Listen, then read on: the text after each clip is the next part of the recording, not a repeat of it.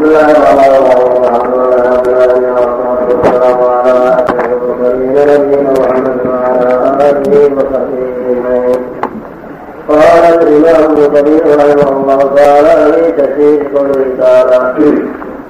كنت فيهم فأخذت لهم الصلاة فقلت ويلكم منهم أعطوا يأخذوا أسلحتهم وإذا سجدوا فليكونوا من ورائكم وإذا في طائفة أخرى لم يصلوا فليصلوا أعطوا يأخذوا حذرهم وأسلحتهم وإن الذين قالوا فاصبروا على أسلحتكم أمتعتكم فيميلون عليكم ليلة واحدة ولا جناح عليكم إن كان بكم أذى من مطر أو كنتم مرضى أن تضعوا أسلحتكم وخذوا حذركم إن الله أعد للكافرين عذابا مهينا. صلاة الخوف أنواع كثيرة فإن العدو تارة يكون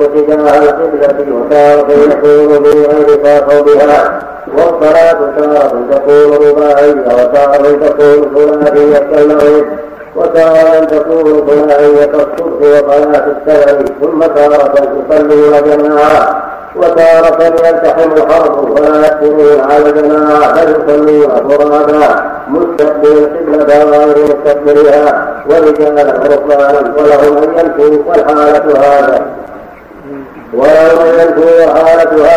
ويضرب الضرب المتتالى في مثل الصلاة ومن العلماء من قال يصلون وحالة هذه ركعة واحدة لحديث ابن عباس المتقدم وبه قال أحمد بن محمد قال من جرير الحراسي وبه قال عطاء وجابر والحسن ومجاهد والحسن وقتادة وحماد وإليه ذهب طاووس والضحاك وقد حكى معاذ العبادي عن محمد بن نصر المروزي المرزي أنه يرى قبل الصبح إلى ركعة ذي الخوف وإليه ذهب ابن حزم وقال إسحاق بن راهويه أما عند المسايرة فيكفيك ركعة واحدة تولع بها إماء فإن لم تقدر وسجدة واحدة لأنها ذكر الله وقال آخرون في تكبيرة واحدة فعمل لعله أراد ركعة واحدة كما قاله الإمام أحمد بن محمد وأصحابه وبه قال جابر بن عبد الله وعبد الله بن عمر وسعد وغير واحد وكان الله واحد من الصحابة والصديق ورواه إليه ولكن الذين حكوه إنما حكوه على ظاهره بالاتجاع بتكبيرة واحدة كما هو له إسحاق بن راهويه وإليه ذهب الأمير وهل المفسر المكي حتى قال فإن لم يكن وإليه ذهب الأمير عبد الوهاب المكي حتى قال فإن لم يقدر على التكبيرة فلا يتركها ولا يتركها في نفسه يعني بالنية رواه سعيد بن منصور في سننه عن اسماعيل بن عياش عن سعيد بن زياد عنه والله أعلم. ومن العلماء من أباح تأخير الصلاة بعرض الكتاب والمناجاة كما أخبر النبي صلى الله عليه وسلم يوم الأحزاب الظهر والعصر فصلاهما بعد الغروب ثم صلى بعدها المغرب ثم عشاء وكما قال بعدها يوم تليق غير حين جحد إليه البيت لا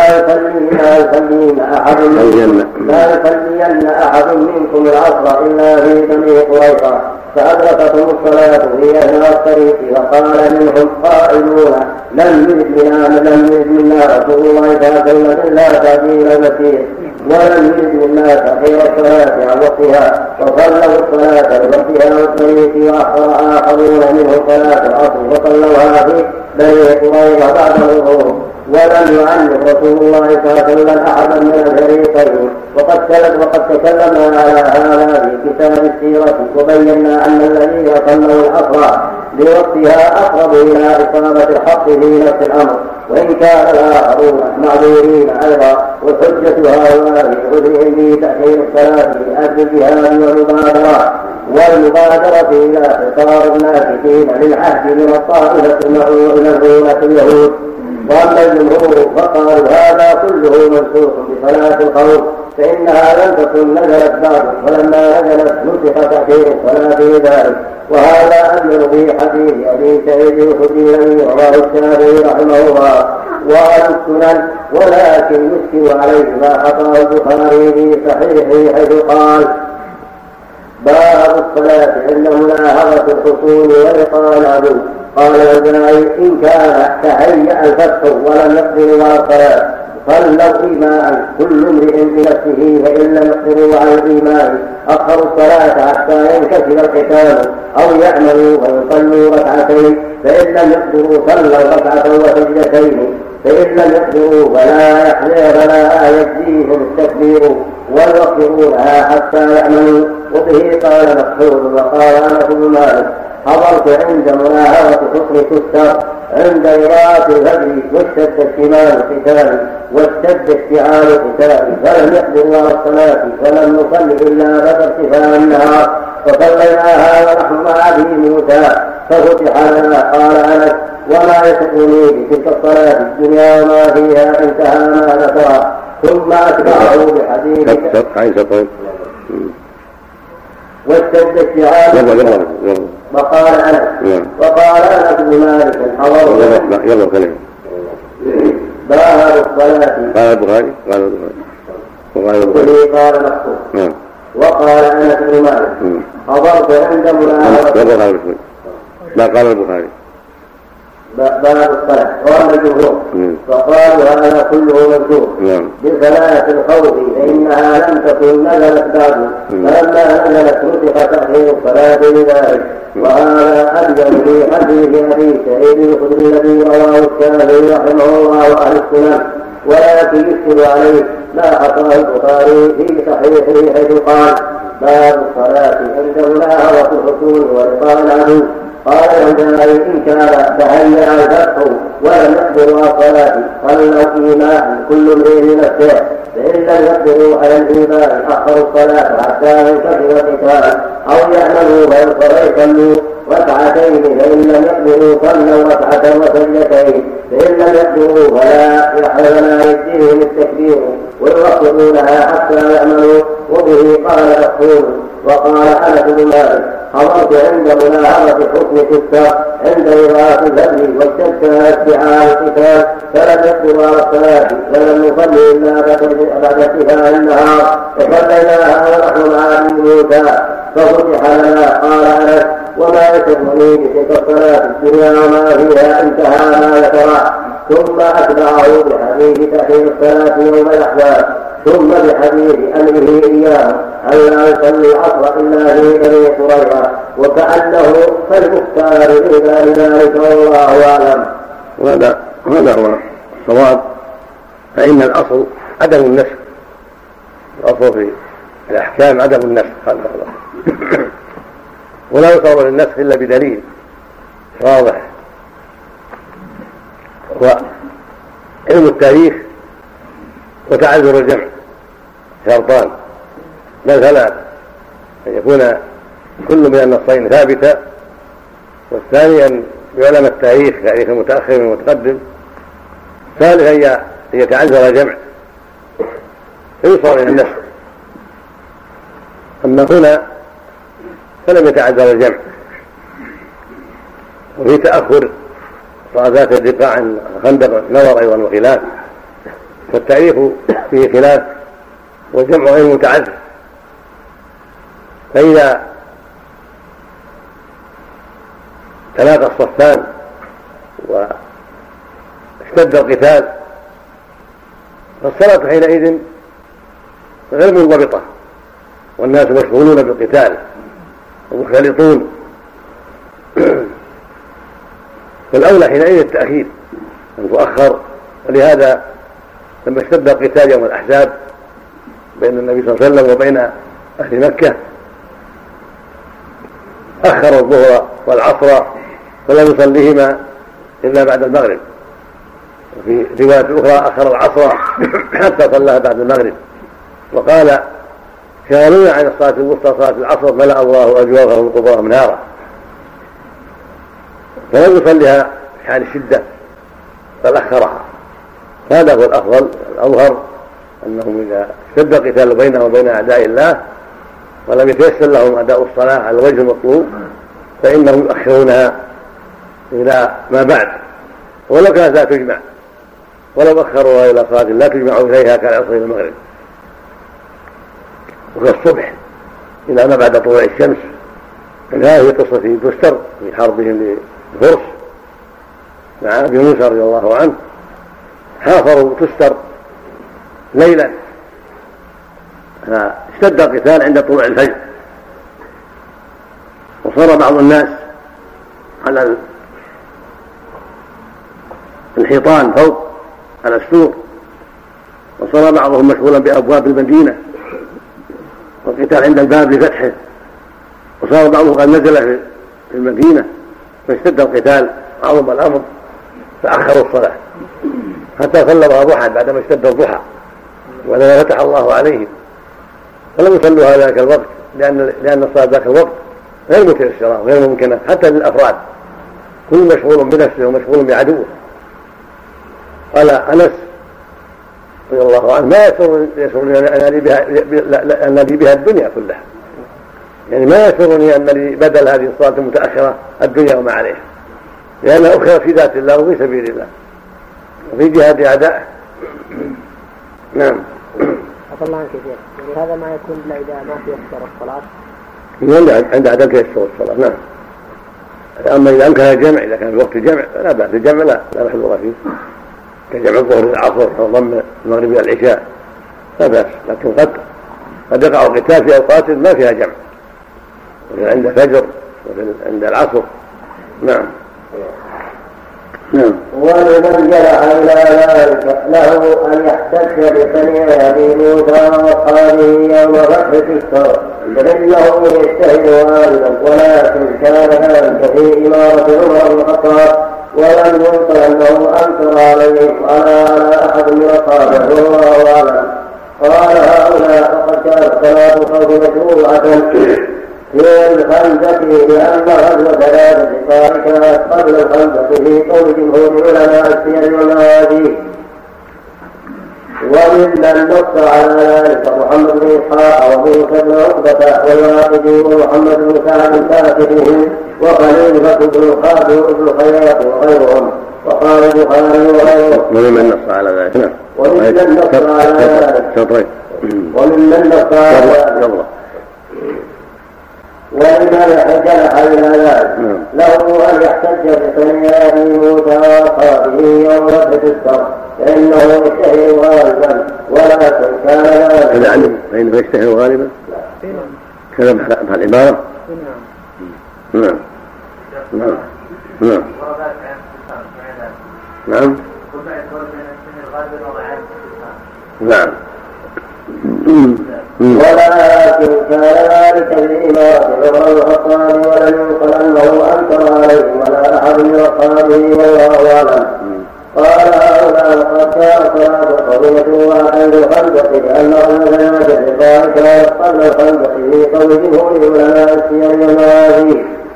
ومن نص على ذلك محمد بن إسحاق وموسى بن عقبة والواقدي ومحمد بن سعد كاتبه وخليفة بن الخياط وغيرهم، وقال البخاري وغيره كانت ذات قائمة بعد الخندق في حديث أبي موسى وما قدم إلا في خير والله أعلم. والعجب كل العجب أن المؤمن المدنية وأبا يوسف القاضي وإبراهيم بن إسماعيل بن عليا لأمر أن صلاة الخوف منسوخة لتأكيده عن الصلاة والسلام الصلاة يوم الخندق، وهذا غريب جدا، وقد ثبتت الأحاديث بعد الخندق لصلاة الخوف وحمل تأخير الصلاة يومئذ على ما قاله مقصود والأوزاعي أخلاقه والله أعلم. فقوله تعالى إذا كنت فيهم إذا قتلها أنبتها قتلهم الصلاة، أي إذا صليت بهم إماما في صلاة الخوف، وهذه صلاة غير الأولى فإن تلك حصرها إلى ركعة كما دل عليه الحديث. وهذه حالة غير الأولى فإن تلك حصرها إلى ركعة فلا دل عليه الحديث وعلى رجال ورفانا مستقبل قبلها ومستقبلها، ثم ذكر حال الاجتماع والاجتماع بإمام واحد وما أحسن ما استدل به من ذهب إلى وجوه الجماعة من هذه الآية الكريمة حيث ظهرت الحال كثيرة من أجل الجماعة، فلولا أنها أجبت ما كان ذلك. وأما من استدل بهذه الآية على أن صلاة الخوف مكروهة بعد النبي صلى الله عليه وسلم بقوله والصلاة بنيهم، فبعده تفوت هذه الصلاة، فإنه استدلال ضعيف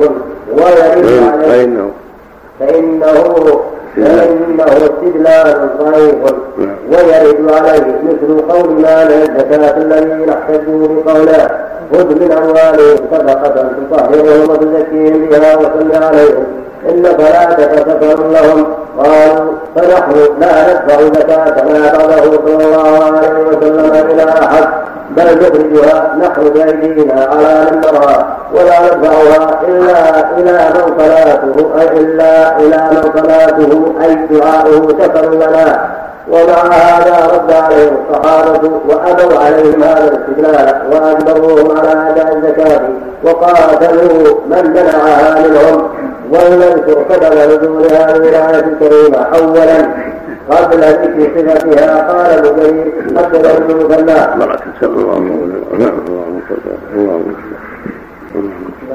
هذا اللي قال إنها صلاة الخوف في عهد النبي صلى الله عليه وسلم هذا ما يشفي، يقال فيه ضعيف، فقول باطل، قول باطل لا وجه له.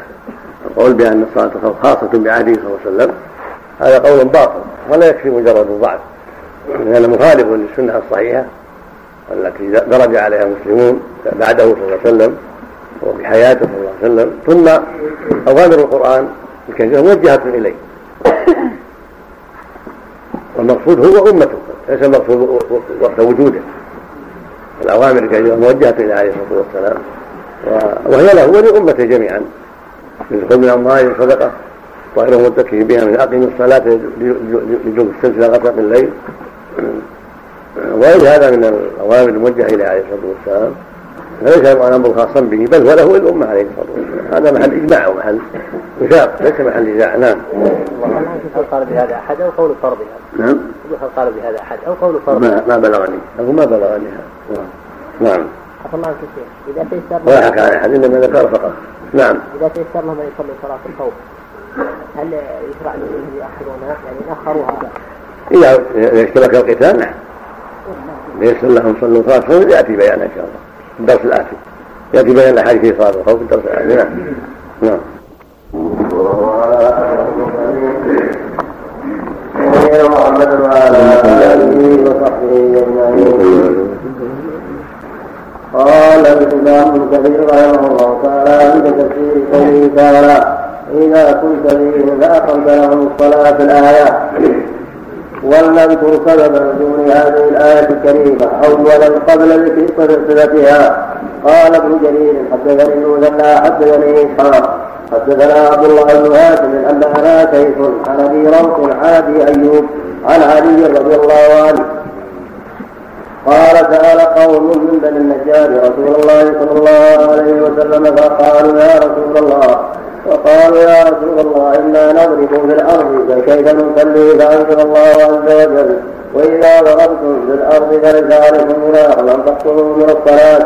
ثم انقطع الوحي، فلما كان بعد ذلك بحول غدا النبي صلى الله عليه وسلم وصلى الظهر وقال المشركون لقد أمكنكم محمد وأصحابه من ظهورهم هلا كذبتم عليهم.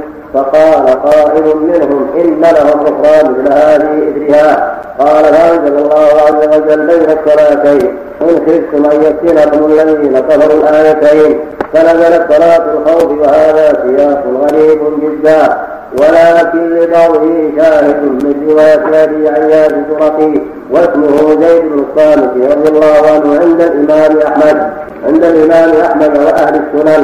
فقال الإمام أحمد حدثنا أبو الرزاق حدثنا الثوري عن منصور عن مجاهد عن أبي عياش الزرقي قال كنا مع رسول الله صلى الله عليه وسلم فاستقبلنا المشركون عليهم خالد بن الوليد وهم بيننا وبين القبلة، فصلى بنا رسول الله صلى الله عليه وسلم الظهر، وقالوا لقد كانوا على حال لو أصبنا غرتهم، ثم قالوا يأتي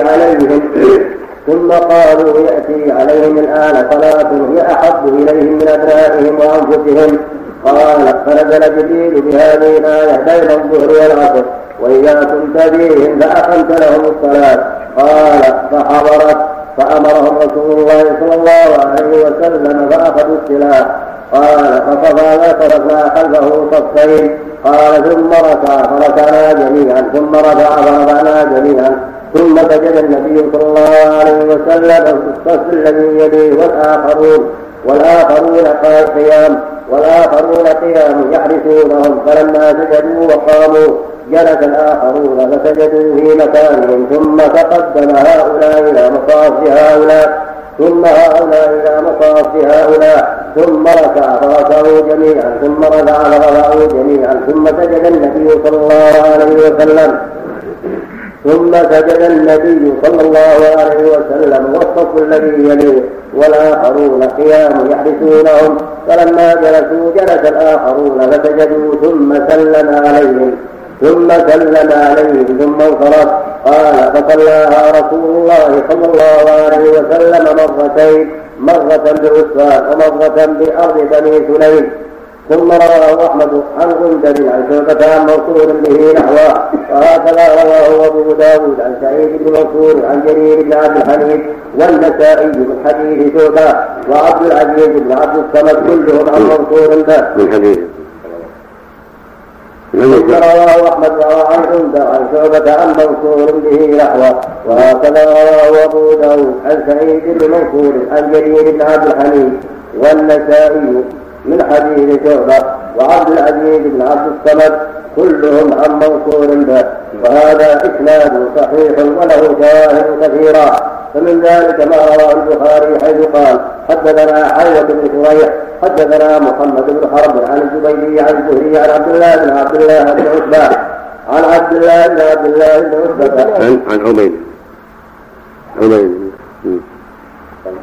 الله تعالى وبالتصعيد عن عبيد الله بن عبد الله بن عتبة عن ابن عباس رضي الله عنهما قال قال النبي صلى الله عليه وسلم وقام الناس معه فكبر وكبروا معه وركعنا معه ثم سجد وسجدوا معه، ثم قام الثانية فقام الذين سجدوا وحركوا إخوانهم، وأتت الطائفة الأخرى وركعوا وسجدوا معه، والناس كلهم في الصلاة ولكن يحرس بعضهم بعضا. وقال ابن جرير حدثنا ابن مجان حدثنا معاذ بن هشام حدثني أبي عن قتادة عن سليمان بن قيس اليأسي السدي أنه سأل جابر بن عبد الله عن إقصار الصلاة أي يوم هو، فقال جابر انطلقنا لتلقى عيرا لقريش آتية من الشام حتى إذا كنا بنخلى جاء رجل من القوم إلى رسول الله صلى الله عليه وسلم فقال يا محمد هل تخافني؟ قال لا. قال فمن يمنعك مني؟ قال الله يمنع مني. قال فسل السيف ثم تهدده وأوعده، ثم نادى بالترحل وأخذ السلاح، ثم نودي بالصلاة. فصلى رسول الله صلى الله عليه وسلم بطائفة من القوم وطائفة أخرى تحرسهم، فصلى بالذين يلونه ركعتين ثم تأخر الذين يلونه على أعقابهم، فقاموا في مصاف أصحابهم، ثم جاء الآخرون فصلى بهم ركعتين والآخرون يحرسونهم. ثم سلم فكانت للنبي صلى الله عليه وسلم 4 ركعات وللقوم ركعتين. فيومئذ أنزل الله في إقصار الصلاة وأمر المؤمنين بأخذ السلاح. ورواه الإمام أحمد فقال حدثنا سريح حدثنا أبو عوانة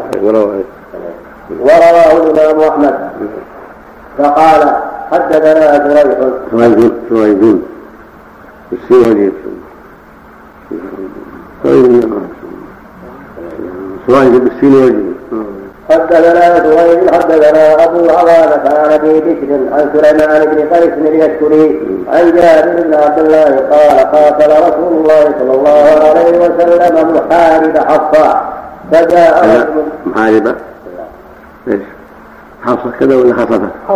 حصفه محاربه حصفه نعم حصفه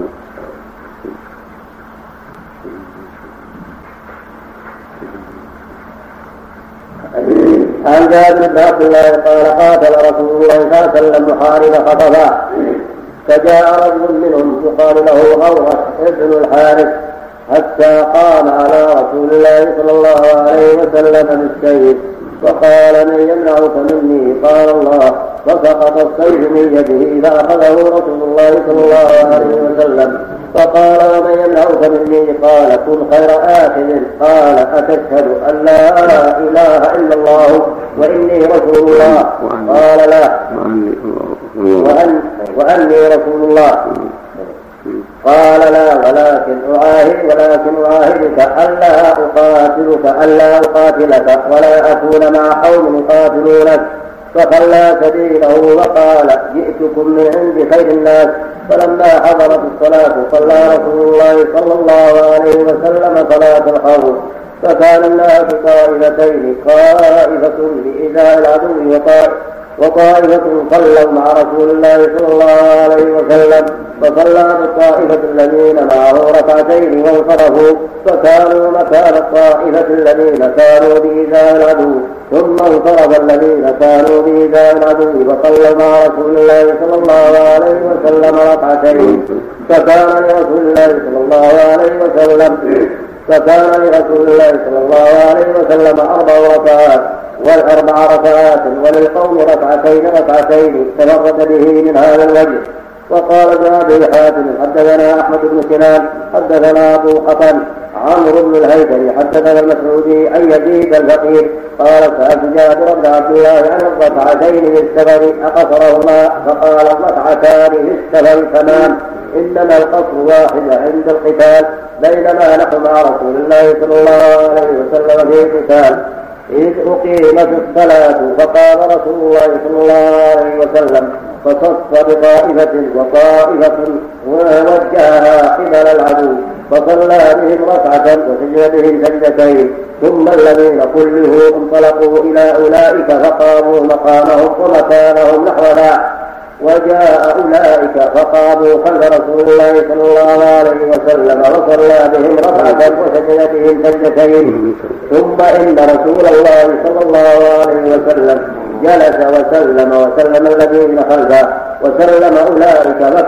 لرسول الله صلى الله عليه وسلم ركعتين وللقوم ركعة ثم قرأ وإذا كنت منهم فأقمت لهم الصلاة الآيات. وقال الإمام أحمد حدثنا محمد بن جعفر حدثنا شعبة عن الحسن عن يزيد الفقيه عن جابر بن عبد الله أن رسول الله صلى الله عليه وسلم صلى بهم صلاة الخوف فقام صف بين يديه وصف خلفه فصلى بالذين خلفه ركعتين وسجدتين ثم تقدم هؤلاء حتى وقال الإمام أحمد حدثنا محمد بن جعفر حدثنا شعبة عن الحكم عن يزيد الفقيه عن جابر بن عبد الله أن رسول الله صلى الله عليه وسلم صلى بهم صلاة الخوف فقام صف بين يديه وصف خلفه فصلى بالذين خلفه ركعة وسجدتين ثم تقدم هؤلاء حتى أقاموا في مقام أصحابهم وجاء أولئك حتى قاموا في مقام هؤلاء فصلى بهم رسول الله صلى الله عليه وسلم ركعتين وسجدتين ثم سلم فكانت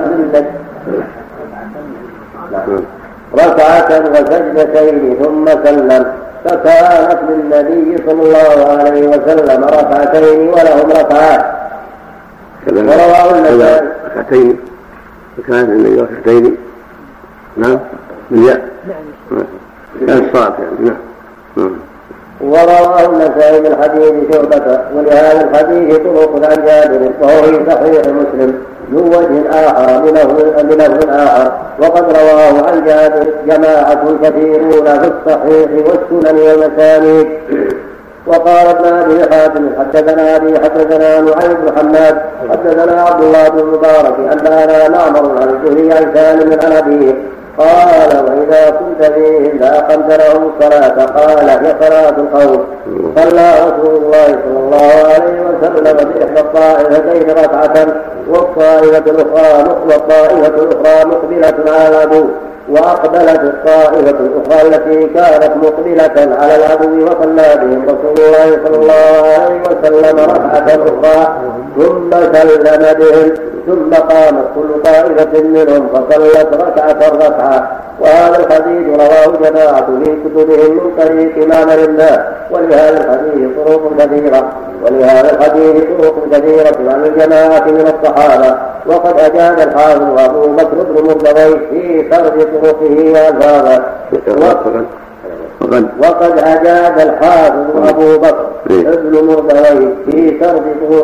ألفاظا وقال ابن جرير ولنحرره في كتاب الأحكام الكبير إن شاء الله وباستطاع. وأما الأمر بحمل وهذا من المؤلف بيان للجنس ما وقع. قد جاءت الحج في هذا كثيرا عن عليه الصلاة والسلام وشرعت على عدة أنواع 6 أو 7 في أنواع صلاة الخوف. وذلك أن العدو يختلف، الطرف يكون أمام الجيش في قبلتهم والطرف يكون عن يمينهم أو شمالهم أو خلفهم، فلهذا تنوعت صلاة الخوف. كذلك قد يشتد الخوف قد لا يشتد، فمن صلى بنوع من الأنواع التي ثبت عنه صلى الله عليه وسلم فقد فعل السنة. ومن ذلك أنه إذا كانوا في قبلة المصلين أنه يصلوا جميعا، يبدون جميعا ويركعون جميعا ويسجد الصفوف الأول وتبقى صفوف تحرس قائمة. إذا قامت سجودهم سجد الصفوف المؤخرة وصارت الصفوف المقدمة هي التي تحرس بدل حراسة الصفوف المؤخرة. وهذا فعله النبي صلى الله عليه وسلم لما كان العدو في قبلته. وهناك الصفات الأخرى كما ذكر المؤلف تختلف، منها يصلي به ركعتين ثم تتقدم الطائفة يصلي بها الركعة الأولى وتبقى على صلاتها حاشا العدو، ثم تأتي الطائفة الأخرى وتصلي مع الإمام الركعة الثانية ثم يسلم للطائفة الأخيرة ثم تقوم الطائفة